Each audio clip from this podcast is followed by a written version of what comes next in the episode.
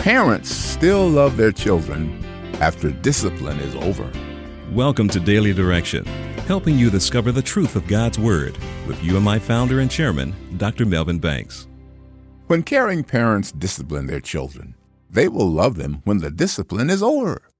When God's people long ago disobeyed His covenant, they experienced severe punishment. Yet God promised that when His discipline was over, He would bless them.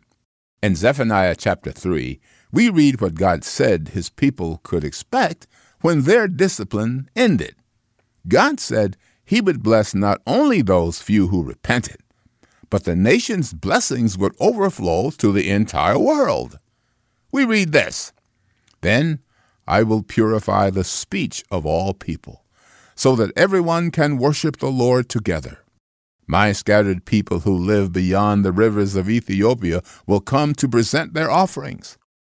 On that day, you will no longer need to be ashamed, for you will no longer be rebels against me. I will remove all proud and arrogant people from among you. There will be no more haughtiness on my holy mountain.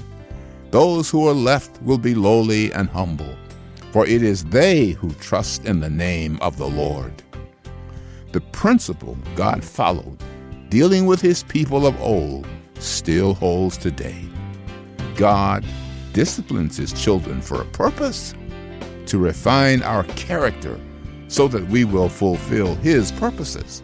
But when discipline is past, God fills us with unspeakable joy.